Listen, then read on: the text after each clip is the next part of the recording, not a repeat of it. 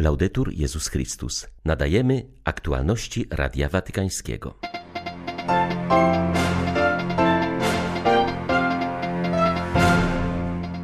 Stylem bycia Jezusa jest współczucie, bliskość i czułość, przypomniał papież w katechezie poświęconej modlitwie osobistej. Prefekt dykasterii do spraw integralnego rozwoju człowieka uważa, że powszechny dostęp do szczepionki przeciwko COVID-19 to sprawa globalnego bezpieczeństwa.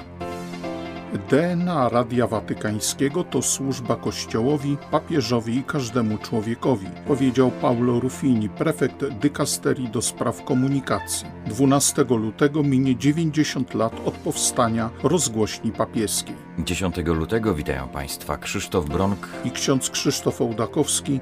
Zapraszamy na serwis informacyjny.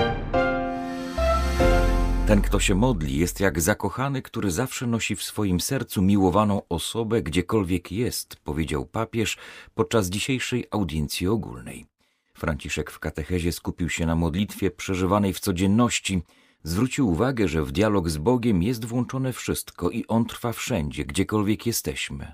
Modlitwa jest jak żar ognia, także wtedy, gdy usta milczą. Ona przetacza w serce człowieka niezwyciężoną nadzieję, że cokolwiek nas spotyka w życiu, miłość Boża może to przemienić dobro. Ojciec Święty zauważył, że każda modlitwa, napotkane sytuacje i podejmowane działania mogą stać się przedmiotem rozmowy z Bogiem, który przemienia nas i otaczający świat. Łagodzi gniew, pozwala przebaczyć, wprowadza pokój, podtrzymuje miłość i pomnaża radość. Wydarzenia, troski, nasze codzienne problemy mogą stać się okazją do spotkania z Bogiem. E Módlmy się więc zawsze za wszystko i za wszystkich, także za nieprzyjaciół, do czego zachęcał Jezus Módlmy się za naszych bliskich, ale także za tych, których nie znamy. Modlitwa usposabia nas do przeobfitej miłości. Módlmy się szczególnie za nieszczęśliwych, za tych, którzy płaczą w samotności i wątpią, czy jest jeszcze miłość, która dla nich żyje.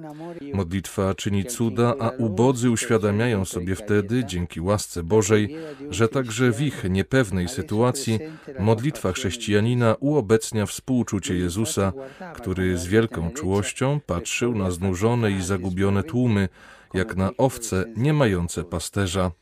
Pan jest, nie zapominajmy o tym, Panem współczucia, bliskości i czułości. Nie należy zapominać o tych trzech słowach odnoszących się do Pana, ponieważ to jest Jego styl współczucie, bliskość i czułość. Franciszek zwrócił uwagę, że modlitwa pomaga nam miłować innych, pomimo ich błędów i grzechów. Osoba jest zawsze ważniejsza niż jej działania, a Jezus nie sądził świata, ale go zbawił. Trzeba miłować wszystkich i każdego człowieka, pamiętając w modlitwie, że wszyscy jesteśmy grzesznikami, a jednocześnie jesteśmy miłowanymi przez Boga, każdy z osobna. Kochając w ten sposób ten świat, kochając go z czułością, odkryjemy, że każdy dzień i każda rzecz nosi w sobie ukryty fragment tajemnicy Boga. Słusznie i dobrze jest modlić się, aby nadejście Królestwa Sprawiedliwości i Pokoju miało wpływ na bieg historii, lecz równie ważne jest przenikanie modlitwą treści codziennych, zwyczajnych sytuacji. Wszystkie formy modlitwy mogą być tym zaczynem, do którego Pan porównuje swoje królestwo. Człowiek, mężczyzna i kobieta, my wszyscy, jesteśmy jak tchnienie – jak źdźbło trawy, filozof Pascal napisał o człowieku, nie potrzeba, iżby cały wszechświat uzbroił się, aby go zmiażdżyć. Mgła, kropla wody wystarczy, aby go zabić. Jesteśmy istotami kruchymi, ale zdolnymi do modlitwy i to jest największa godność, to jest również naszą siłą odwagi. Módlmy się w każdym momencie, w każdej sytuacji, ponieważ Pan jest bliski nam a kiedy modlitwa jest zgodna z zamysłem serca Jezusa, czyni cuda.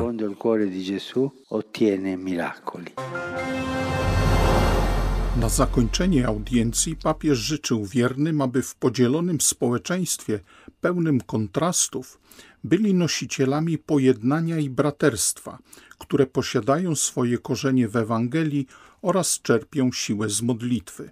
Ojciec Święty przypomniał, że jutro obchodzone jest wspomnienie Matki Bożej z Lourdes. Zachęcił do naśladowania Maryi w całkowitej dyspozycyjności wobec woli Bożej. Do Polaków Franciszek powiedział: Pozdrawiam serdecznie Polaków. Myśląc o codziennej modlitwie, życzę, by w każdej życiowej sytuacji towarzyszyła Wam serdeczna rozmowa z Chrystusem nie tylko ta przed Najświętszym Sakramentem, przed krzyżem czy obrazem, ale także ta zanoszona w drodze do pracy, w podróży czy podczas codziennych zajęć. Niech taka modlitwa stanie się Waszym dobrym zwyczajem. Z serca Wam błogosławię. Papież wyraził swoją bliskość z ofiarami katastrofy, która wydarzyła się trzy dni temu w północnych Indiach, w rejonie Himalajów, gdzie oderwała się część lodowca, powodując gwałtowną powódź, która zalała tereny budowy dwóch elektrowni.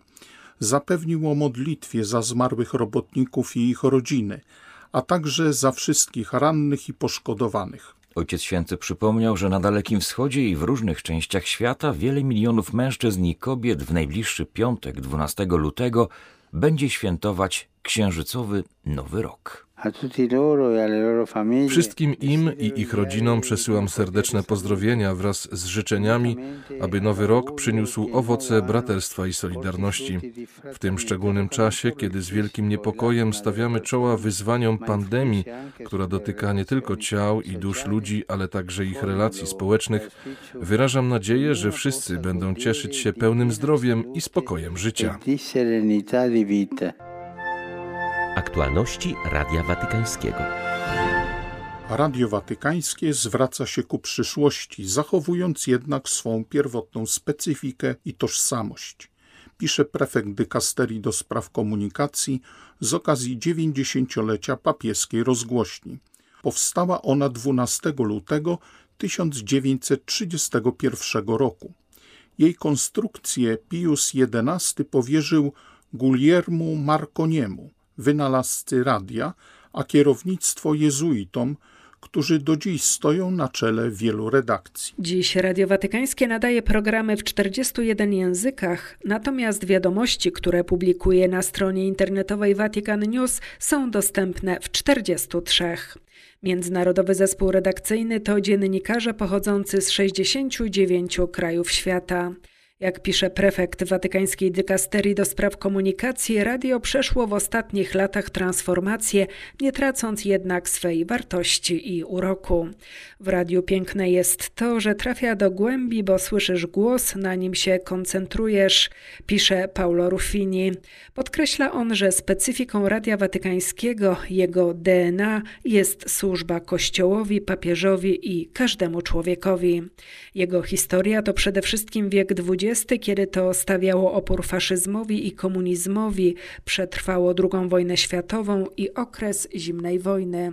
Swą przyszłość papieska rozgłośnia postrzega natomiast w perspektywie misyjnej, opierając się na łagodnej mocy słowa głoszonego i słuchanego, pisze prefekt dykasterii, zapewniając, że radio nadal będzie się rozwijać. Mówiąc o planach na przyszłość, Massimiliano Manichetti, aktualny dyrektor Radia Watykańskiego, zapowiada m.in. uruchomienie wielojęzycznego radia internetowego. Z drugiej strony zapewnia, że papieska rozgłośnia nadal będzie nadawać na falach krótkich, które w wielu wypadkach są jedynym sposobem, by dotrzeć na peryferię i do prześladowanych. Dotyczy to zwłaszcza Afryki. Nadawanie programów dla tego kontynentu to jeden z priorytetów papieskiej rozgłośni. Bodźcem do tego stało się niedawne świadectwo ojca Pierluigiego Macaliego, włoskiego misjonarza, który uwięziony przez dżihadystów na Saharze za pośrednictwem Radia Watykańskiego otrzymywał bieżące informacje ze świata, a także mógł uczestniczyć w papieskiej liturgii i słuchać Słowa Bożego. Wiele biedniejszych krajów nie ma dostępu do szczepionki na koronawirusa nie dlatego, że brak im odpowiednich warunków do jej produkcji, ale ze względu na chroniące jej formułę prawo patentowe. Rozwiązaniem jest poluzowanie tych przepisów, uważa prefekt watykańskiej dykasterii do spraw integralnego rozwoju człowieka. Kardynał Peter Tarkson zaapelował do międzynarodowych organów o zajęcie się tą sprawą. Niepokoi go także jakość dostępnych szczepionek. Coraz większa liczba chorych otrzymuje produkty pochodzące z Chin, Rosji i Indii, które budzą wątpliwości co do ich skuteczności i bezpieczeństwa. Aby rozwiązać te problemy, wystarczy produkować szczepionkę na miejscu, bez korzystania z drogich patentów czy zamawiania produktów z wątpliwych źródeł, uważa kardynał Tarkson. Jest wiele krajów, które nie mają dostępu do zachodnich szczepionek. Tymczasem zapewnienie każdemu dostępu do szczepienia to sprawa globalnego bezpieczeństwa. Leży w interesie każdego państwa, zarówno krajów bogatych, jak i biednych.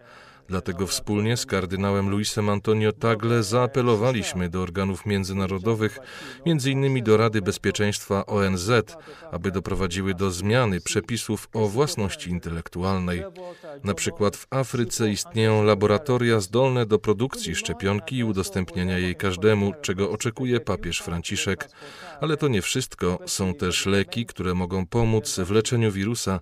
Warto sprawdzić, czy nie da się ich zamówić i dostarczyć do kraju, krajów, do których szczepionka nie ma szans dotrzeć w najbliższym czasie.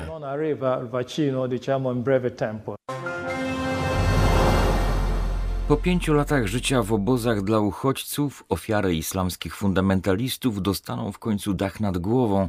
Nigeryjska diecezja Jola kończy właśnie budowę domów, w których schronienie znajdzie prawie 100 rodzin. Projekt stał się możliwy dzięki wsparciu chrześcijan z Europy. Jest to pionierski projekt będący odpowiedzią na przedłużającą się sytuację braku bezpieczeństwa w Nigerii. Mimo działań podjętych przez armię rządową, wciąż są obszary kraju będące w rękach islamskich fundamentalistów. Rodziny, które w obawie o swe życie uciekły stamtąd, szukają więc nowej przyszłości gdzie indziej. Te domy są szansą na lepszą przyszłość dla rodzin, mówi miejscowy biskup Steven Dami Mamza. Wskazuje, że rodziny otrzymają też teren pod uprawę. Wybudowano również szkołę podstawową, z której skorzystają dzieci uchodźców oraz z sąsiednich wiosek. Z czasem powstanie też mały kościół i meczet.